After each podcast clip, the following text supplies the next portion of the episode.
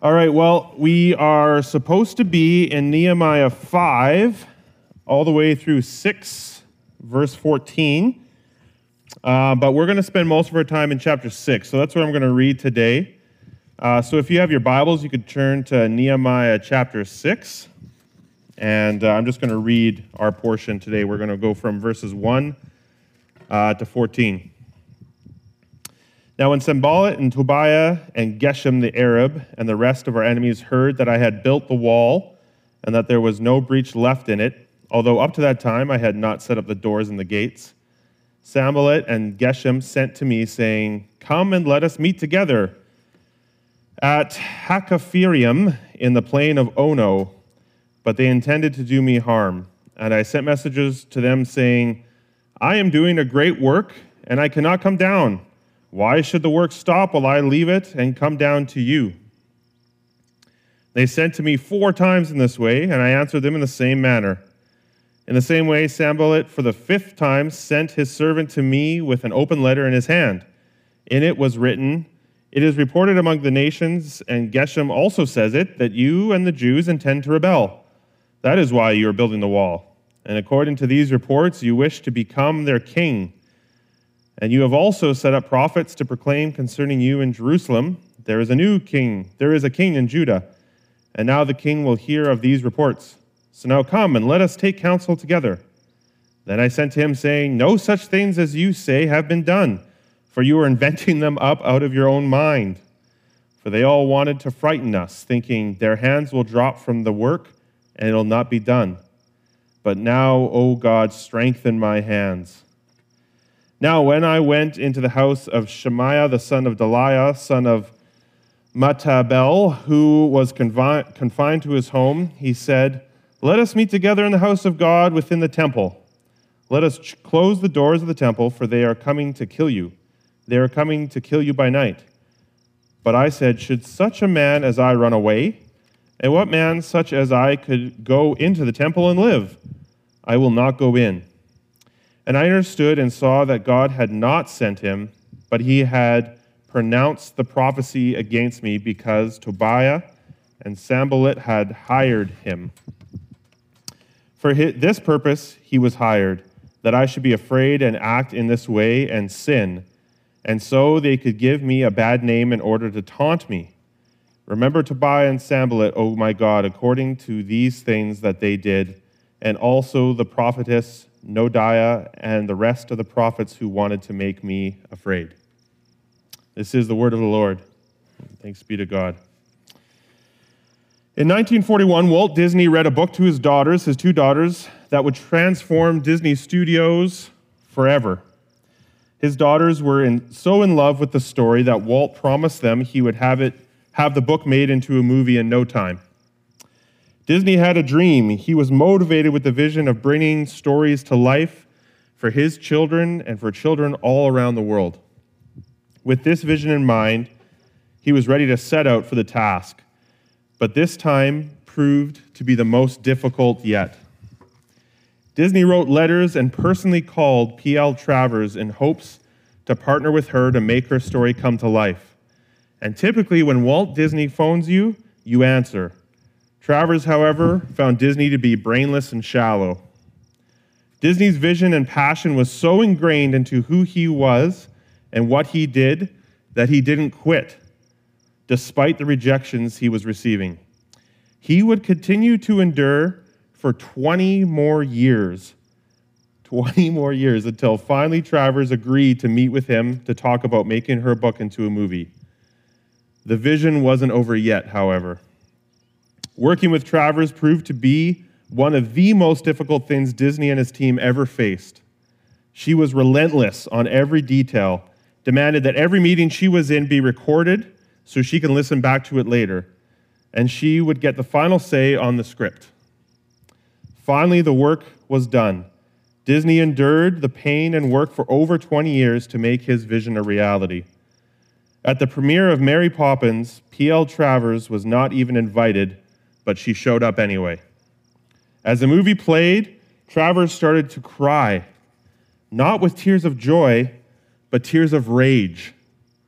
As soon as the movie was over, Travers demanded that it be edited and that Disney's final words uh, to Travers looked over to her and said, The ship has sailed, and never talked to her again. Mary Poppins would be the greatest live action success of Walt Disney's career. It won five Oscars, including two Best Song and Best Music Original Score. Disney endured the onslaught given to him from Travers because he knew there was something bigger at stake when Travers continued to bring her wrath upon him. And as that happened, he said his piece and he moved on.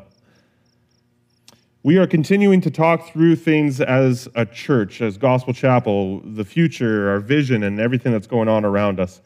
But I also want us to take time to focus on what that means for each of us as individuals. It's great to dream about what we can do as a church, but what about each of us? What are you doing with the vision of your life? Great leaders have vision. They aspire beyond themselves, they endure. Leadership is not reserved for people with titles by their names. We are all leaders. Dan Allender writes A leader is anyone who has someone following her. If anyone looks to you for wisdom, counsel, or direction, then you are a leader. If there is one little girl who looks at you and says, Mummy, then you are a leader. If there are 14 high energy boys holding aluminum weapons and screaming that they want to be the first to hit the ball that rests on a rubber T ball frame, then you are a leader. It takes only one child grabbing your finger with a small, sometimes trembling hand to signify that you are a leader. From your child's birth to the day you pass from this earth, you will continue to make life shaping decisions as a parent. And of course, it's not just parents who lead with such power and influence. Anyone who wrestles with an uncertain future on behalf of others, anyone who uses her gifts, talents, and skills to influence the direction of others for the greater good is a leader. No one is a mere follower. If you are a follower of God, for instance, then you are called to lead. Every believer is called to help someone grow into maturity, and such is the core calling of a leader. So, if we are all leaders, we must ask the question who or what are we leading? Your children, your spouse, your business, a cause, yourself? Is your life made up of the meaningless passage of time? Or do you live out your days on purpose? We must figure out where we are leading, and then we move in the direction of that vision. How do you want to lead your family? Where are you taking them? How do you want to lead at work? And how do you want to improve? What are you trying to accomplish with your life, and what's your plan for getting there? 1 Corinthians 10:31 says, "So what, whether you eat or drink or whatever you do, do all for the glory of God." Nehemiah was a leader. He prayed, he moved forward, he set his mind to something far bigger than himself. He cast the vision and he endured. Nehemiah had followers who were on board with his vision. And one reason for this was his vision was worth following. It wasn't boring, and it wasn't the status quo. People don't follow boring people. Seth Godin says people yearn for change, they relish being part of a movement, and they talk about things that are remarkable, not things that are boring. So, what can we learn about Nehemiah's leadership in this passage? The first thing is found in 6 verse 3. I am doing a great work, and I cannot come down. Why should the work stop while I leave it and come down to you? I love this line. I am doing a great work, I cannot come down. I started using it in my own life, actually. One of my visions for myself this year is to be healthier physically. So I have a vision for myself into the future. So when I'm tempted to binge on food like ice cream or cookies, I say, I am doing a great work and I cannot eat you. When I'm tempted to skip a workout, I tell myself, I'm doing a great work. I cannot skip this workout. I use this line for my vision in my work and with my family as well. It was a little bit of a tension this morning. We had Miles's birthday uh, birthday party yesterday, and he got some Star Wars Lego. So he's very excited. He, I, I, I got up really early this morning because I wanted to run through my sermon a number of times. But someone else got up really early because they were excited for Star Wars Lego. And I was the one in charge of helping him build the Star Wars Lego. So there's a tension. You know, I have a great work to, to look through my sermon, but I also have a vision and, and plan for my son and uh, stopping to take the time to be with him was important too. So it really boils down to, and this is, this is case in point for me, it boils down to good time management. When I look at my schedule, when I look at the opportunities that are presented to me in my life, I have to tell myself, I don't want to waste someone else's time, and I wouldn't dare waste my own. I don't want to waste someone else's time, I don't want to waste my own. If I put opportunities through that grid first, it helps. I'm not going to waste my time with distractions in the pursuit of my goals and visions. I don't want to I don't have time for trivial nonsense as I pursue greatness in physical fitness. I don't have time to sit and scroll on my phone for hours when my children need time with their father. And I certainly don't have time for haters along the way. If you don't want to follow, fine, but I won't be able to get to you. I'm doing a great work and I cannot come down. As you pursue your vision, you will have to assess how you are spending your time to move the needle forward. Some things aren't worth your time, and unfortunately, some people aren't worth your time either. That's what Nehemiah learned. When I first started as a youth pastor here, I had one parent who would occasionally update me on what all the other parents thought about me, my decisions in the youth ministry. And this parent was very, very well intentioned. But I eventually had to tell them I was no longer concerned with the chatter behind closed doors, but from now on, if anyone tells you something that they are upset um, about with me or the youth ministry, they can come and talk to me, and I'll make time for them. Otherwise, I'm doing a great work and I cannot come down. When pursuing vision, you will also find opposition. We talked about this last week from Pastor Doug's message. You'll find opposition from things or even from yourself or others. And how one handles those obstacles is what I believe separates mediocre leaders from great leaders. So, number two, we'll continue on in the passage here uh, in verse 5. It says, In the same way, Sanballat for the fifth time sent his servant to me with an open letter in his hand. In it was written, It is reported among the nations, and Geshem also says it, that you and the Jews intend to rebel that is why you are building the wall. And according to these reports, you wish to become their king. And you have also set up prophets to proclaim concerning you in Jerusalem, There is a king in Judah, and now the king will hear of these reports. So come on, let us take counsel together. Then I sent to him, saying, No such things as you say have been done, for you are inventing them out of your own mind. For they all wanted to frighten us, thinking their hands will drop from the work and it'll not be done. But now, O God, strengthen my hands.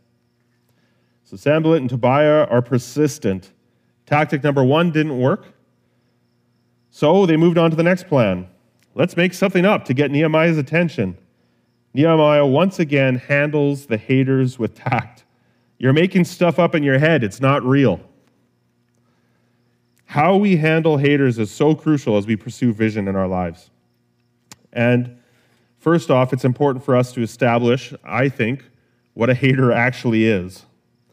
Think a good leader knows the difference between a hater and someone who just disagrees with you.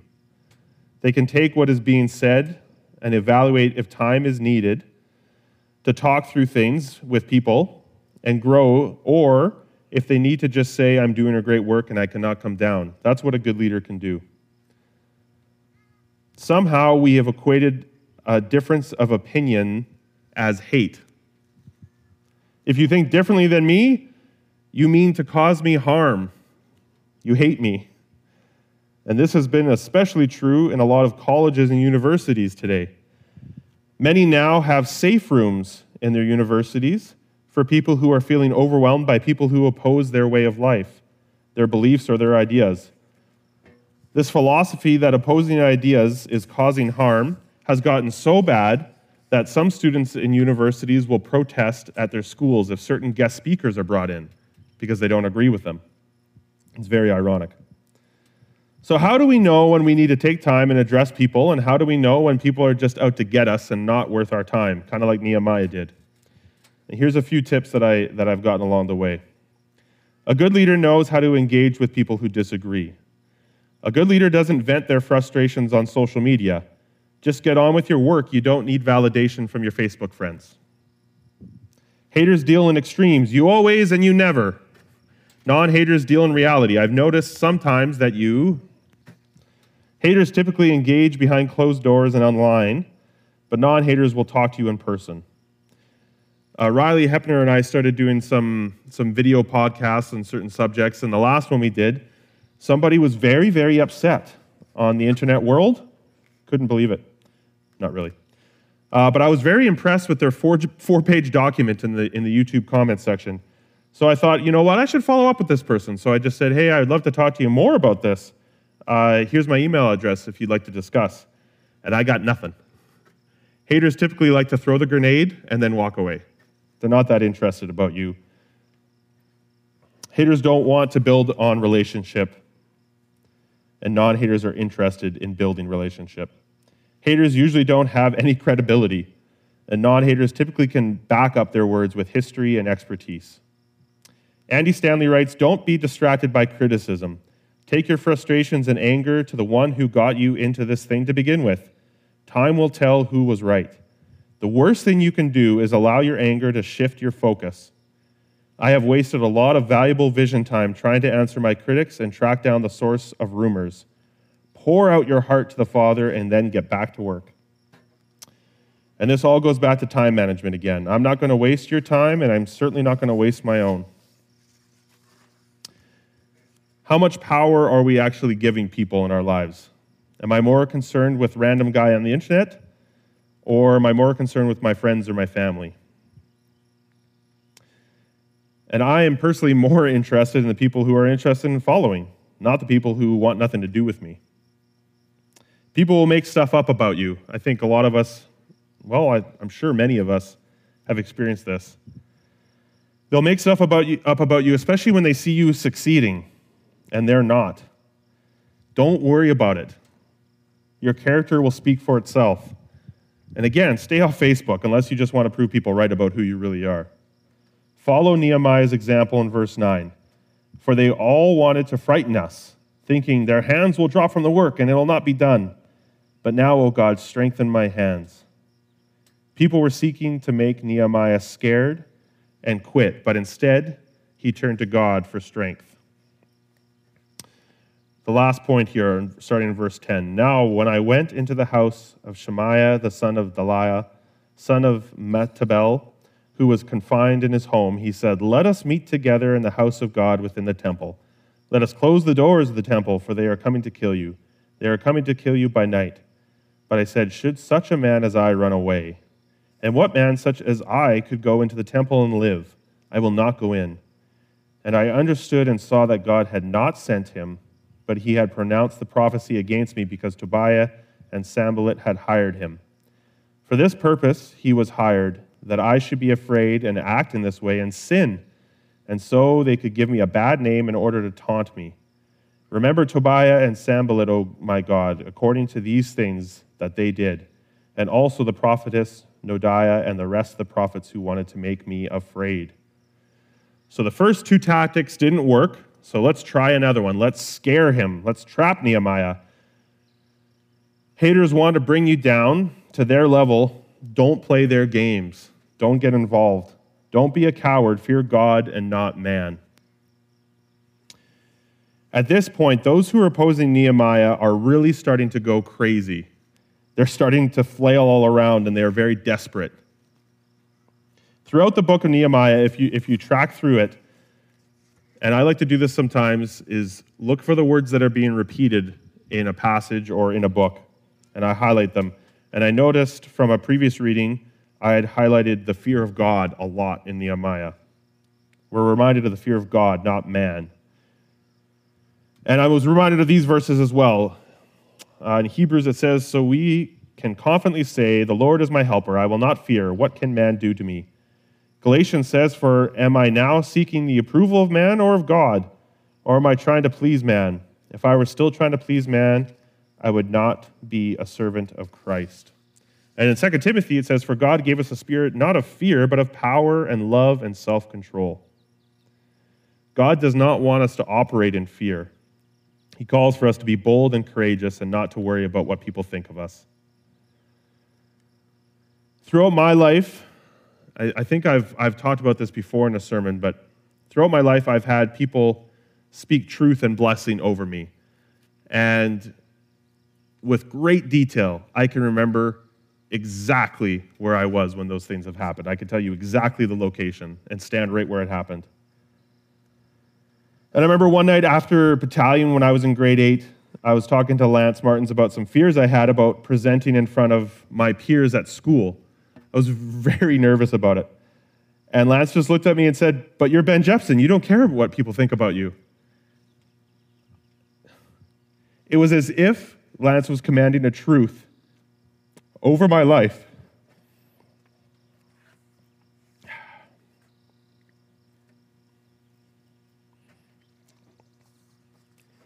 And I have forever been impacted about how that truth has been spoken over me. My friends, I believe that a lot of what we're talking about right now comes down to good leadership. If someone is promoting a vision in anything and they're trying to get people on board, the only way it's going to happen is if that leader can be trusted. If you lose trust, you're done. And John Maxwell puts it this way Every message that people receive is filtered through the messenger who delivers it. This is happening right now as I'm preaching to you all. People want to go along with people they get along with. As a leader, your success is measured by your ability to take the people where they need to go. But you can do that only if the f- people first buy into you. You can do that only if the people first buy into you. No one is going to follow you if they don't trust you. Andy Stanley says it is the alignment between a person's convictions and his behavior that makes his life persuasive. You need to gain trust, respect, and some experience doesn't hurt either. I wouldn't dream of asking any of you here to follow me or promote a vision if I didn't think you first trusted me. And I've had people in my life trying to promote leadership and and although uh, like leadership over me and although they may have had some experience and even proficiency if I don't trust them or if I don't trust the way that they're even living out their life. And if it's out of balance, I will not follow them, even if they know way more than I do on a subject that they're trying to lead me in.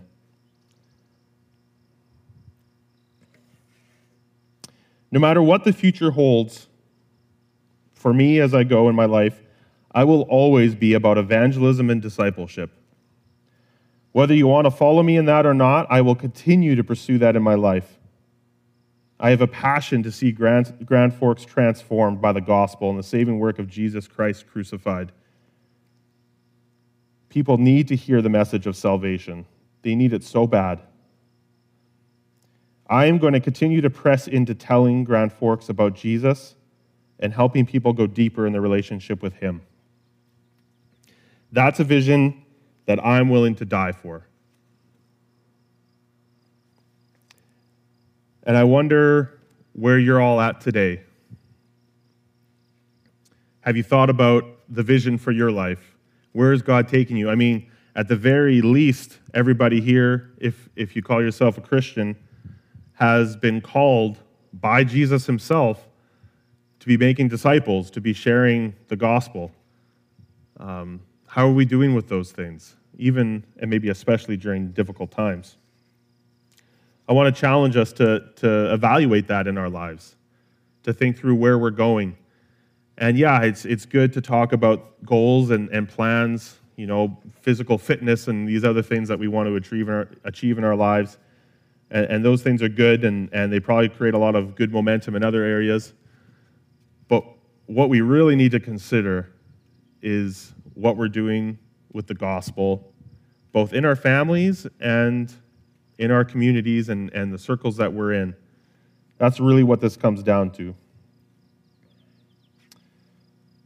So I'm, I'm going to continue my, my best to do a great work. And sometimes I can't come down, but you can join me. Let's pray. Lord, I, I thank you so much for Nehemiah's example here. Um, and just how he handled things and and knowing that he had a, a vision from you, and that's ultimately what we want to have as well, is, is the vision given to us from you and, and the plan you have for us. And, and we all know that we have um, the same mission, and perhaps that's going to work its way out in different ways for each of us. But help us to walk into that, Lord. Give us strength and courage. It's not easy to do. Uh, we all have people in our lives who don't know you. Help us to be bold and, and to have good conversations with those people, uh, to continue to walk in that, to trust in your strength and your power. And Lord, we just thank you again that we have the opportunity to do all these things because of the vision you had for us. Uh, that you came down to earth to die on the cross for us, uh, to save us, to redeem us, uh, to have relationship with us. And Lord, if there are people here and and on internet world that don't know you, Lord, I just pray for them now. I pray for their hearts and their souls, Lord, that the Holy Spirit would be speaking to them, and that we as well would be bold to, to speak uh, to those we don't that we know that don't know you, Lord. Continue to strengthen us in that way. So we thank you, Lord, and we just pray for an end to some of this chaos that's in our world right now. Lots of people are struggling and hurting, and, and we've got lots of difficulties. Uh, but Lord, help us to fix our eyes on you. Again, I'm just so grateful for the children's ministry that's taking place here today, and that my kids get to hear the gospel and, and take part in that again. It's been a long time in this setting. Uh, we thank you that our families uh, continue to strengthen and do that work, and that it is up to me and, and and to Shayna to continue to speak that truth over Nora and Miles. And each household has those responsibilities too with their children and our families. But Lord, it is so nice and it is so great having other people speak into our lives. So, Lord, we thank you for all this. We look forward to the future, and we look ultimately forward to the future where we'll be reunited with you. In Christ's name, amen. Well, I thank you so much for joining us here today. We will continue to be up here on Sundays. Um, yeah, for the next, uh, the rest of May and, and of all of June. Uh, and we just thank you so much for your, your patience and your grace with, with the leadership. It's not easy, and, and there's been a lot of difficulties along the way, but we're just so grateful for all of you and all the support, and encouragement, and prayer that you've given us. And so thank you for coming out today, and, and we just pray that you guys have a great week.